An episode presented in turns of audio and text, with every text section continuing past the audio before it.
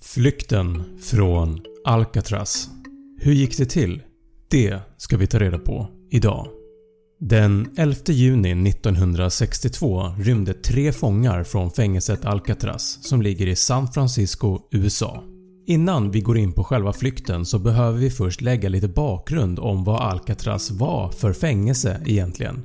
Det som bland annat gjorde Alcatraz till ett sånt speciellt fängelse var att det låg ute på en ö i San Francisco-bukten i USA. Det var ett toppmodernt federalt fängelse och man ansåg att det var rymningssäkert. Anledningen till det här var att ön som fängelset låg på låg ungefär 2 km från fastlandet. Så ifall någon skulle få för sig att rymma så kanske man inte visste att vattentemperaturen brukar ligga runt 16 grader och att det är väldigt strömt. För när tidvattnet försvinner så tenderar strömmen att dra mot Stilla havet snarare än att dra mot fastlandet vilket gör att om du är ute och simmar så kommer du dras längre och längre ut i havet om du har riktigt otur. Men förutom att man behöver oroa sig över att vattnet är kallt och att det är strömt och att det är långt att simma så behöver man även oroa sig över en sak till. Hajar. Vithajar har setts simma runt i San Francisco-bukten runt Alcatraz-området och det är nog det sista man vill möta i vattnet när man försöker rymma från ett fängelse. Fängelset var byggt för att hålla upp till 600 fångar men hade aldrig mer än cirka 300 fångar totalt under en och samma gång. Alcatraz hade tre våningar där fångarna delades upp i så kallade cellblock. Cellblock är alltså där man förvarar fångarna i sina celler och blocken hette A, B, C och D-blocket. Det fanns även ett besöksrum, ett bibliotek, en frisörsalong, en matsal och fängelsedirektörens kontor. Men också Alcatraz-sjukhuset som låg en våning över matsalen. Cellerna var små och trånga och gav ingen känsla av ett privatliv. En typisk cell var cirka 2,7 meter lång och endast 1,5 meter bred med ungefär 2 meter i takhöjd. Cellen hade en säng, skrivbord, handfat och en toalett på den bakre väggen. Inte en speciellt kul miljö för den som var fånge där och man hade nog gärna velat fly därifrån. Vilket folk har försökt att göra också. 14 stycken olika rymningsförsök sedan Alcatraz invigdes 1934 har gjorts men ingen har lyckats att ta sig ut. De som har försökt att rymma har antingen drunknat i vattnet, gripits eller skjutits av vakterna. Men den 11 juni 1962 lyckades tre fångar med det som ingen annan fånge hade gjort. De lyckades att fly från Alcatraz.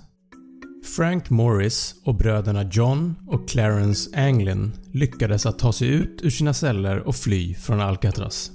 Det är fortfarande lite oklart om exakt hur de flydde eftersom ingen har hört någonting ifrån dem och inga kroppar har hittats. Från början var de fyra stycken som hade planerat att fly. Den fjärde, Alan West, var också med i planen men han kom inte ut ur sin cell i tid. De fyra höll i alla fall på att planera och förbereda flykten i lite mer än ett år. Med simpla verktyg som inkluderade en hemmagjord borr som hade en motor från en gammal trasig dammsugare och slipade skedar så sågade fångarna ut luftventilerna på baksidan av sina celler. När det var gjort så kunde de sedan gömma hålet med något enkelt som till exempel en väska eller en bit kartong. Bakom cellväggen fanns en obevakad korridor och via den så kunde fångarna klättra upp och in i ett rum som fanns en våning över deras cell. I det här rummet så hade fångarna sin hemliga verkstad där de tillverkade verktyg och hjälpmedel som skulle assistera dem sen med flykten. Fångarna tillverkade fejkade huvuden som de skulle lägga på sina sängar för att lura vakterna att de låg och sov när det var dags att fly. Huvudena var gjorda av gips, hudfärgad färg och riktigt människohår. De var väldigt påhittiga med vad de skulle använda för att bygga sina hjälpmedel. De använde en mängd olika stulna material för att bygga olika saker. Bland annat så användes mer än 50 olika regnrockar som de stal för att förvandla dem till livvästar och en liten gummiflotte. De byggde också hemmagjorda åror som de behövde till gummiflotten. Fångarna hade planerat att ta sig ut genom taket och vid 21.30 den 11 juni 1962 så placerade männen sina fejkhuvuden på sina sängar och begav sig ut från Alcatraz. Så de klättrade ut genom ventilationstrumman, ut i den här korridoren och sen genom olika rörledningar så klättrade de upp och kom ut genom en ventilationstrumma på taket. Sen tog sig fångarna ner på stranden och vad som hände sen är det ingen som vet. Spåren slutar där. Inga kroppar har hittats. Ingen vet vad som hände med de tre männen. Vissa tror att männen drunknade i havet och att kropparna drogs ut i Stilla havet med strömmen medan andra tror att de klarade sig och fortfarande är vid liv. FBI sökte länge efter männen men hittade ingenting och avslutade ärendet 1979 efter mer än 17 år av sökande. Man har fortfarande inte hittat något spår från de tre männen. Men i januari 2018 så publicerades ett mystiskt brev till media. Brevet, som påstås vara skrivet av fången John Anglin, ska ha skickats till San Francisco-polisen redan 2013 men att det var först nu som det har publicerats i media. I brevet så kan man läsa “Mitt namn är John Anglin.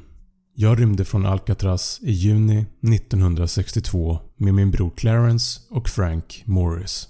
Ja, vi alla klarade oss den natten, men knappt. Jag är 83 år gammal och i dåligt skick. Jag har cancer.